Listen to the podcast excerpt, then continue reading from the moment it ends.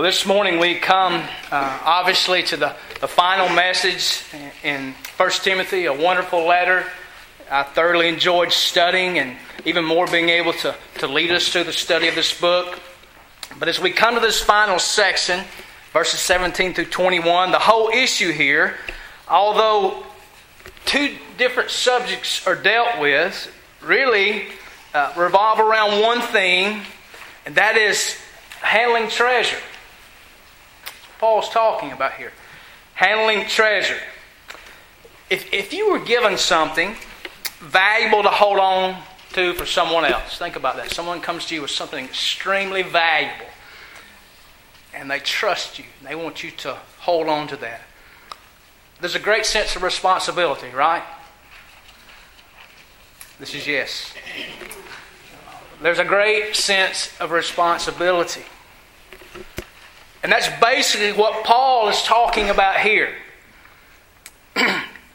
it's all about handling riches, which, are, which really belong to God, and all about handling truth, which also belongs to God. We're stewards. That's to use a biblical term. That's who we are as God's people. We are stewards. God has given to us something to hold on to, to, to manage, to be stewards of. It's basically the Christian life that He's given us, those who know Christ.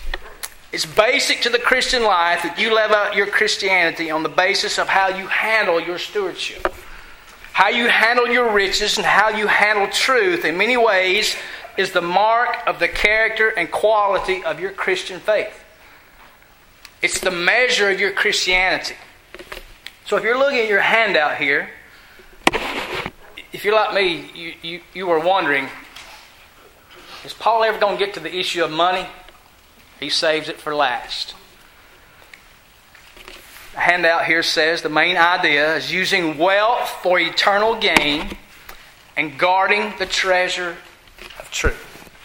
Using wealth for eternal gain and guarding the treasure of truth. Verses 17 through 19. Here we see the dangers and the responsibilities of wealth.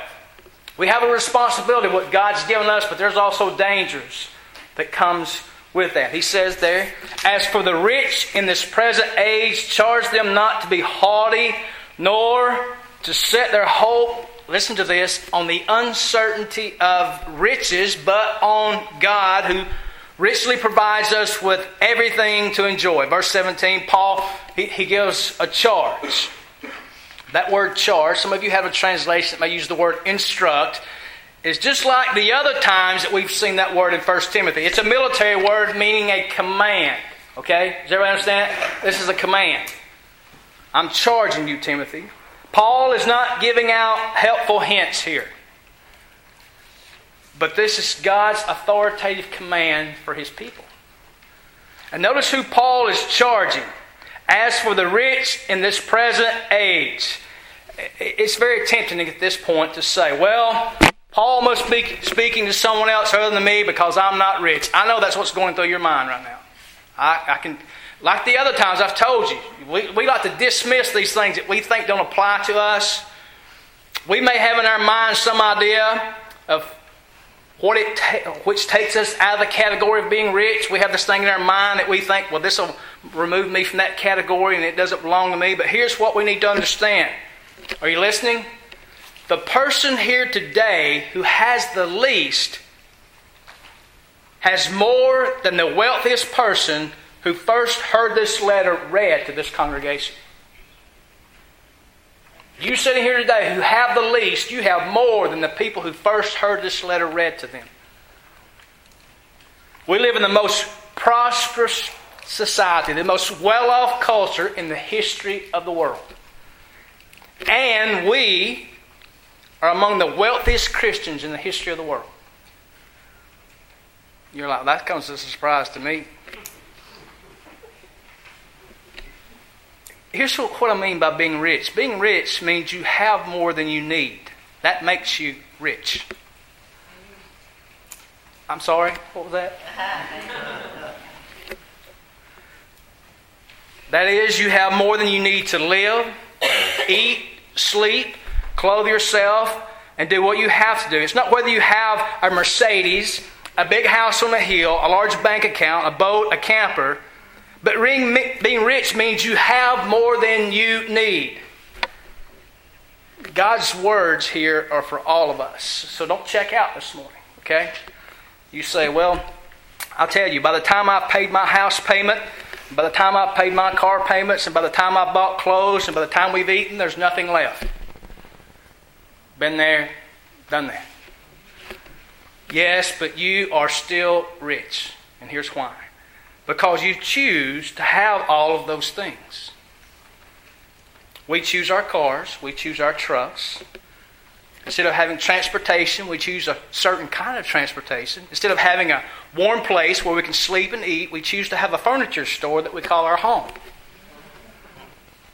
I'm guilty. Okay? I'm guilty. To be rich means to have optional dollars. Most Western Christians fall into this group. Okay? So, there's my argument for you not being able to check out. Okay? Which means you got to listen now, right? Rich, he says, in this present age. Present age refers to time. Rich in this present world. Rich at any given time. It also indicates that earthly wealth is in view here. It's not spiritual riches, but it's talking about earthly wealth here. He's talking about this present age, right now, which means it can apply to any point in time in the history of the world. In this present age. First, Paul says, charge them, the rich, that's me and you, not to be haughty. That's the first principle. Those who have been given much in this present age are not to become prideful because of that. Christians who are blessed with, uh, with worldly means, listen, we must be on guard for the harmful consequences that result from those means. And that is the sin of pride. It will creep in. Paul makes the Christian aware there's a danger in having much in the way of material possessions. And, and one of those dangers is that we become proud. Listen to Proverbs chapter 30, verses 7 through 9. Two things I ask of you. Here's the, the writer of Proverbs. He's, he's talking to God. And listen to his words. These are very interesting words. Two things I ask of you, God. Deny them not to me before I die. Remove far from me falsehood and lying. Those are good things. Give me neither poverty nor riches. Feed me with the food that is needful for me, lest I be full and deny you and say, Who is the Lord? or lest I be poor and steal and profane the name of my God. What is that, what is that writer of that proverb saying? God don't make me rich or don't make me poor because in either situation I could sin against you. In what ways have you or, or myself, in what ways have we become proud? Having much may tempt us to think that we don't need the Lord. I remember uh, going uh, with a former pastor one time, door to door, sharing the gospel. And we're in the car and we pull up to this particular house of this particular person that the pastor knew. And there was someone else in the car. And he looked at us and says, What in the world are we going to tell this guy that he needs? Based on his house and what was sitting in his driveway. What are we going to tell this guy that he needs? having much may tempt us to think that we don't need the Lord. There, there is such a thing as wealth induced pride. And Paul says here, charge those who are rich, you and I sitting here today in this present world, not to be haughty. Not, don't be prideful. Another way pride reveals itself is that it has a way of pushing you in your own mind above the people who have less than you do. Yep, we do that, right? We look at someone, we look down our nose at them and go, hmm, wonder why they're in the situation that they're in. If they were more like me, they wouldn't be in that situation. We tend to look down on people who are lower on the economic ladder than we are. You begin to make distinctions in your mind as to the value differences between people. We do that. We make value differences in people based on their economic situation, where they're at, in comparison to us. Some of you are shaking your head. Yeah, I'm, yeah, we're all guilty of that. We, we, we look at that and we say, well, what's wrong with them? What's going, What's going on with them? In James chapter 2, we read, How dare you let somebody come into your church with a gold ring and set him in the front and have a man come in with disheveled clothes and stick him under your feet somewhere? What's James saying? We have a tendency to elevate those who uh, might help us, right? And those who don't, we kind of do what?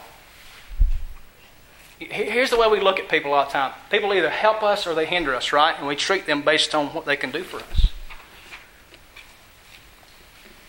How dare you let somebody come into your church with a gold ring, sit him in the front, have a man come in with disheveled clothes and, and stick him under your feet somewhere? Do you realize that God is no respecter of persons? And you have violated the royal law, the law of love.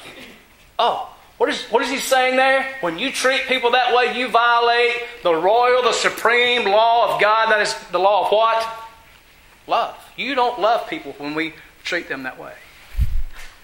Second, Paul says in verse 17, charge those who are rich in this present age, uh, excuse me, present world, age, not to set their hope, their trust on the uncertainty of riches. Now, what does Paul say about riches? They are what, church? Uncertain. Some of you know that, right? Uncertain. Sometimes we put our hope in the wrong thing, or we can do it with people. We put hope in the wrong place. And one of the things that worldly wealth can tempt us to do is to find our security in that worldly wealth. Proverbs 11:28 says, "He that trusts in his riches shall surely fall." Trust. Put your confidence and your, your trust in your riches. What does the Bible say? You trust, you hope, you find your security in that, you're, you're headed for a what? A fall. In the Gospel of Luke, we find Jesus' story about the rich fool. You know the story. He was, he's a wealthy man, and he was satisfied, and he took security in the amount of things that he'd built up. And what did he do? He built bigger barns to store up the grain that he had he brought in. But what happened to him that very night? His soul was required of him. His hope was in the wrong place. That's what that story is about. Hope in the wrong place. His hope was in the wrong place. Why? Because it was his hope was in his worldly wealth. His worldly wealth had tempted him to find his security in the here and now in the uncertainty of riches. Why are riches uncertain? Look at it. Why are they uncertain? Because they pertain to what? This present world. Oh, and this world is what? Not our home. Look at verse 17 again. Charge those who are rich in this present world uh, to set their hope where? On God. Now, if I polled you, most of you, if I said, should we put our trust in God or money? I know what most of you'd say. Any good Christian is going to say, well, uh, God, of course. This is, the, this is the cure to finding your security in temporary things. And whether we realize it or not, we're going to leave it all behind, right? Somebody else is going to get it. You heard the story. Guy going to the cemetery. I heard. I read a story the other day where a guy was, uh, as my dad used to say, he had enough money he could burn a wet elephant. That's how much. I'd take a lot of money to burn a wet elephant, wouldn't it? And they were. They, they took this guy to the cemetery in his elaborate multi thousand dollar car. And you know what they did with him? They put him in the front seat and buried him in that car. And one guy says, Man, that's life, isn't it? And I thought,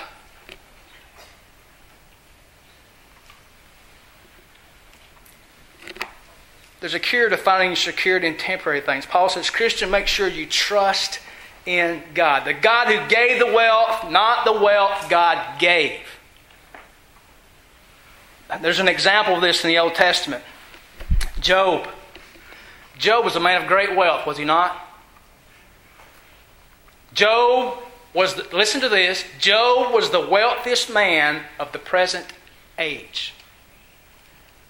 But he loved God more than he did anything he had. Do you remember what Satan said to God about Job? If you take away what you've given him, God, he will what? Curse you to your face. Now my question for you is did Job do that? Job lost it all, did he not?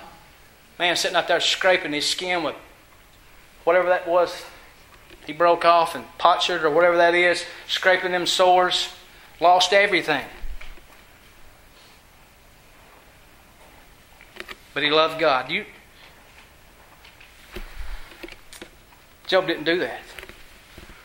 Because Job's hope was in the God who gave him wealth, not the wealth that God gave. See, Job knew God gave it all, but it could all be gone tomorrow. But guess what? I still got God. Verse 17 Don't set your hopes on the uncertainty of riches, but on God who richly provides us with everything to enjoy. Notice the word but there, there's a contrast.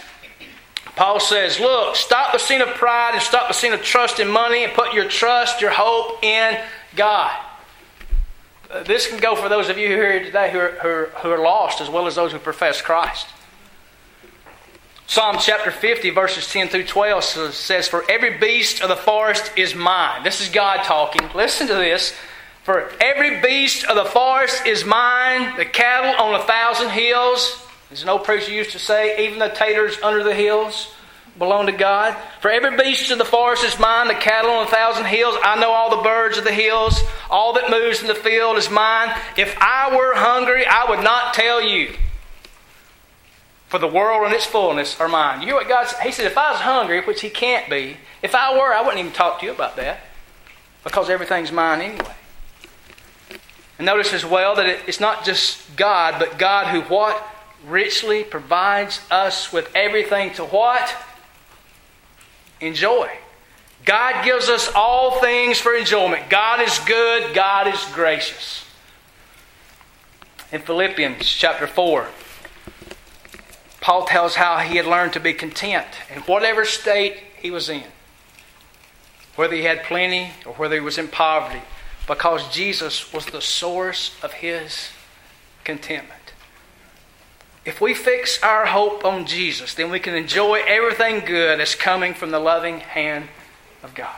We can overflow with thanksgiving for life itself, for food, for housing, clothing, family, friends, material possessions. Even if all this is taken away, we can still have the joy of knowing that our sins are forgiven and that we have eternal life in Him. Amen? Amen? If it's all gone tomorrow, nobody can take Jesus and eternal life away from us. So here, here's my application for you in this. Is, is your, and I'm talking to Christians here, uh, as lost people as well but Christians in particular, is your hope really in God Himself?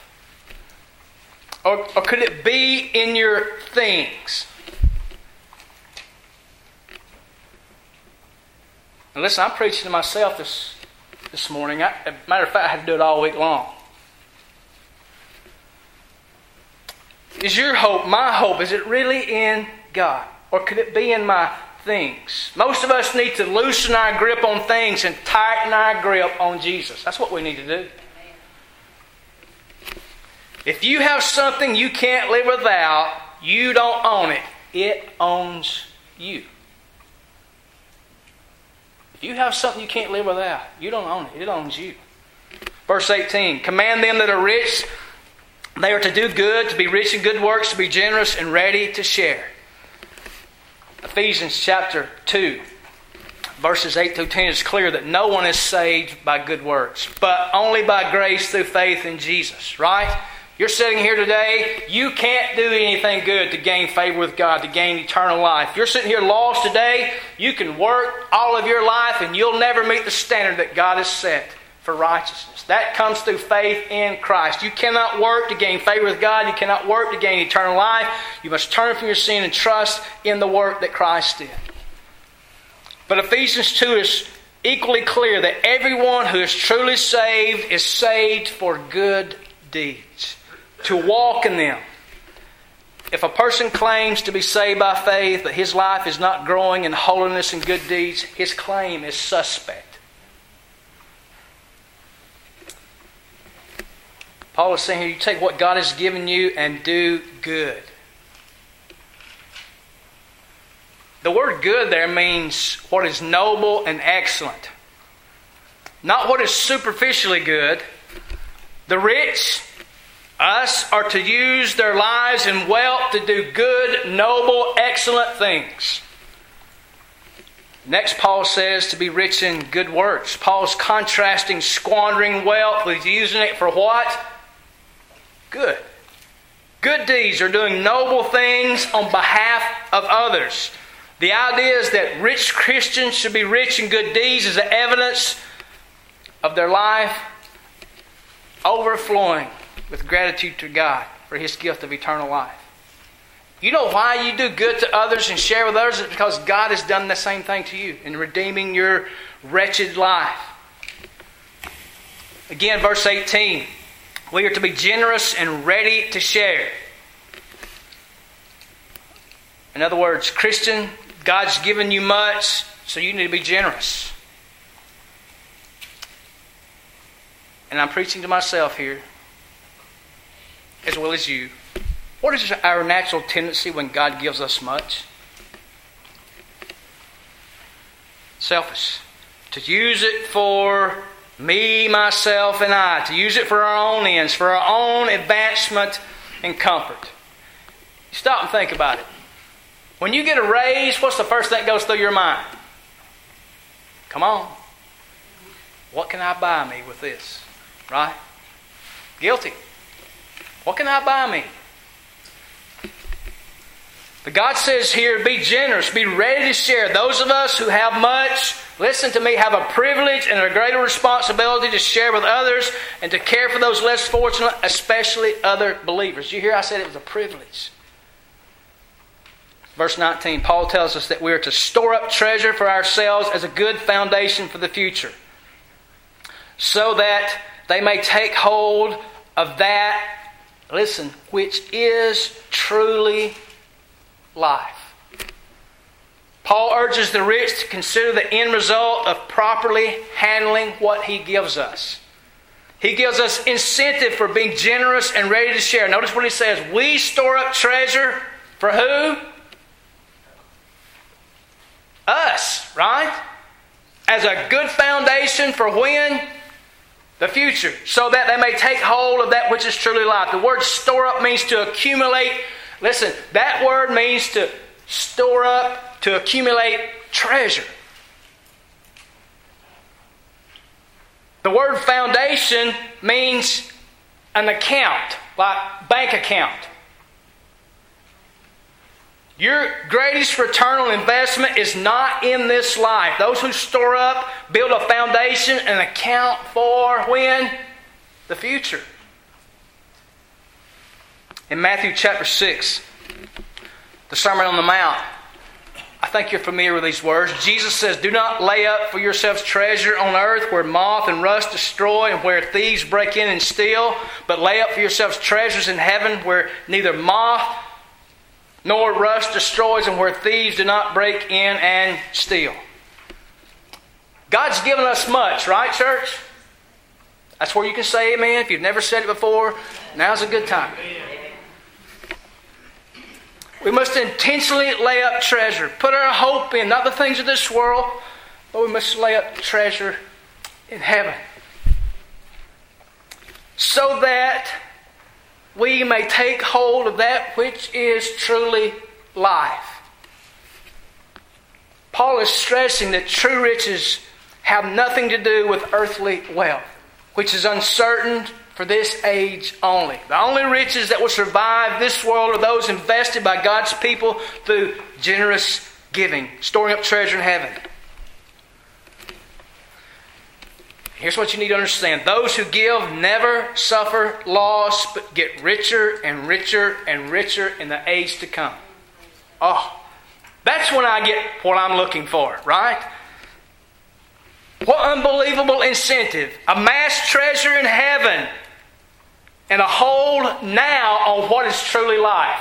You see that? Your Lord's coming here, but you really want to have true life now? This is the way you live it in order to have that. Here's the way we apply this the overarching issue is simply this you use your wealth, your stewardship, what God's given you, and you view that as a matter of lordship. It's a measure of whether you understand Jesus as Lord of your life or not. In other words, it's a spiritual issue. How you use what God has given you is a very important spiritual matter. Your attitude towards money, your use of money is an indicator of your sense of mission in this life, and it's also an indicator of what the ultimate object of your worship is. Example Giving to the church. You're like, I knew the preacher was going there at some point in time. Some of us call it what? Go ahead, tithing, right?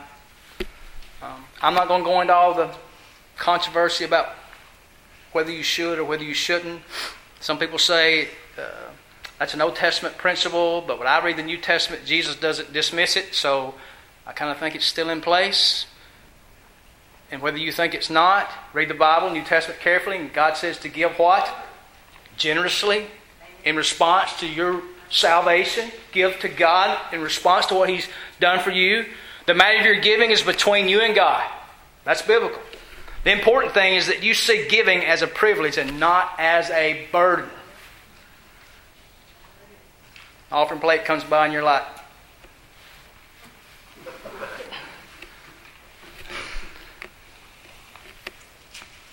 It should not be out of a sense of duty, but rather out of love for the Lord and desire to see His kingdom grow.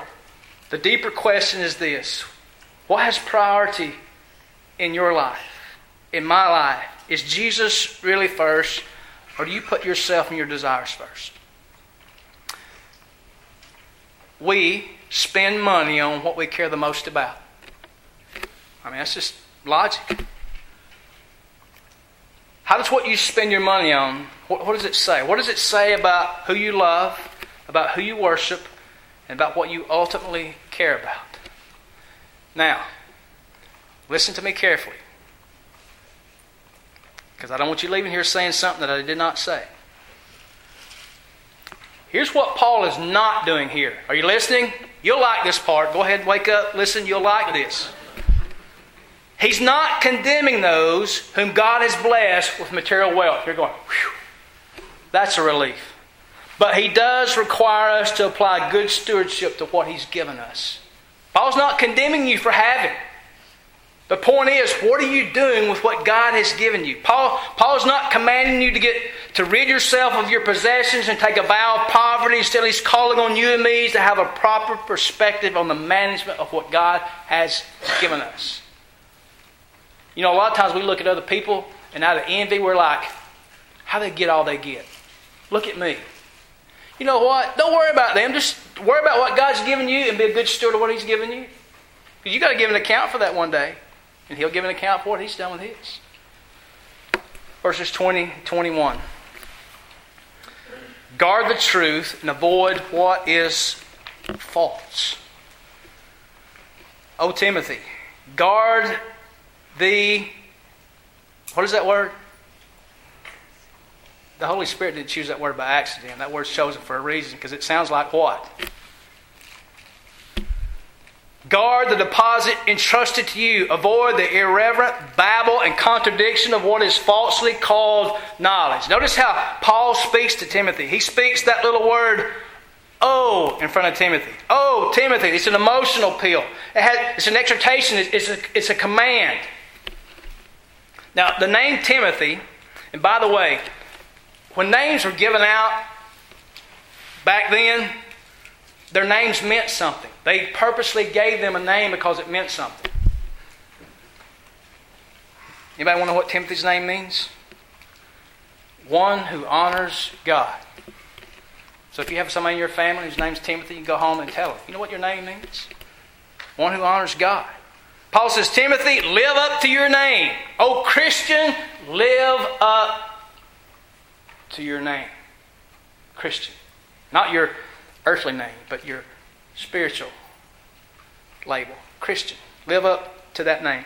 Notice what he tells Timothy guard the deposit. Guard has the idea of keeping valuables in a safe place. Remember what I said at the beginning? Guard, Timothy, keep safe the what? The deposit. The deposit refers to the truth, God's Word. Timothy, guard, keep God's Word safe. Turn a couple of pages over to 2 Timothy chapter 1. Maybe it's just one page in your Bible. Maybe you just got to look right across. You may not even have to turn. 2 Timothy chapter 1, verse 13. Notice what Paul says to Timothy. Follow the pattern of the sound words that you have heard from me in the faith and love that are in Christ Jesus. By the Holy Spirit who dwells within us, guard the good deposit, the treasure entrusted to you. Paul tells Timothy this three or four times in 1st and 2nd Timothy. Timothy, guard the treasure. Timothy, how, how did Paul refer to Timothy? A week or maybe a, a week before that, he called him what? A man of God. Timothy, man of God, value the truth, protect the truth, defend the truth, preserve the truth. That word deposit has the idea of treasured possession. What's Paul telling Timothy? This is gold. You got to guard it, you got to protect it. Stop and think about it. God gave us His Word. The mind of God is right here. God gave that to us. It's a treasure. A treasured possession has been entrusted to us, the church. You have been entrusted with the word of salvation, with the word of truth, with the very revelation of God. So, church, value it, protect it, defend it, retain it, hold on to it. All of it, even the hard parts. Are there some hard things in the Bible for us to take? Yes, sir. But we don't get to pick and choose, right? Jesus said, Teach them to obey all that I've commanded. Paul goes on to verse 20. Avoid the irreverent babble and contradictions, what is falsely called knowledge. Avoid means to turn away from it. Turn away from irreverent babble. Some of you have the word profane. Anything unsacred, something outside of what is holy, something that's not connected to God. What's he saying? You need to turn away from that. Do you see? Guard the truth, protect the truth, but what's unsacred, what's unholy, what has no connection with God, you need to avoid, turn away from that. He says, avoid the irreverent babble and contradictions of what is falsely called knowledge. I think we know what the word contradict means. It means to be in opposition, right? You say something and I contradict you, that means I believe something else. I, I contradict. It's opposition. It, it's, it's those who want to attack the Bible. It says these attacks are what is falsely called knowledge. These people think they have knowledge, but what they know or what they think they know doesn't line up with God's Word. Paul's telling Timothy that these types of things must be avoided. Timothy, the, the pastor, the elder, the elders, the pastors, the ministers of the gospel, all Christians must not become entangled in studying and following after and discussing and contemplating all these opposing arguments of what is falsely called knowledge. Christian, don't spend a minute of your time meditating on these new truths that we hear. Don't spend a minute of your time meditating on these new truths that are being brought in opposition to the sound teaching of God's Word. Here's what I tell you don't waste your time trying to figure out what they believe. You just believe this, and you won't have a problem figuring out what's wrong. It's like counterfeit money, right? You know the people that can detect counterfeit money? You know what they study? The real thing. That way, when a counterfeit comes through, they know what's wrong. Here's what this means. What this means for you is that the teachings of the traditions of man have no place in the church of Jesus Christ. It means that you shouldn't get upset if your pastor tells you what or who you're reading is bad for you. Every book, and you've heard me say this, in the Christian bookstore cannot be trusted. Every TV or internet preacher is not on the up and up. How can I know if they're telling me the truth? This right here. You know this. You hear them say something. You get this out. Compare it. Why? Look at verse 21. Here's your motive. For by professing it, some have swerved from the faith. Paul is saying that bad theology leads to spiritual destruction. It leads to people abandoning the truth. Bad TV preachers, bad internet preachers, bad books in the Christian bookstore lead others away from the faith. Look at verse 21. Paul concludes with a benediction. I love the way he does it. He's just kind of like, man, he's doing this, and all of a sudden he just stops and says, Grace be with you, all of you. And here's what Paul is doing Timothy, you've got to guard this treasure. But he calls on Timothy to, to rely upon the grace of God to do so. Grace be with you, Timothy. The grace of God not only saves us, but the same grace sustains us and helps us live. Rely upon the grace of God, Timothy. That's simple words, right? Rely upon the grace of God. But how much, how often do we do that? We, we think, oh, yeah, grace saved us, but the same grace that saved us is the grace that sustains us and carries us through this life. We depend upon God. We depend upon God to help us live this life. And my, my, my point would be how much do you pursue God to ask for that grace? You know where that comes from? His Word and through time and prayer. Pursuing God, relying upon His grace. In fact, it's not just Timothy he's talking to here. He calls upon the whole congregation to rely upon the grace of God. You know how I know that? Because the word you is in the plural. The word you here in verse 21 is plural. In the South, we would say what? Grace be with y'all. That's what Paul is saying here. Grace be with y'all, the church, to do what all of 1 Timothy has called us to do. Why did, first, why, why did Paul write this letter? So that we know how to behave and act and conduct ourselves as the people, as the church of God.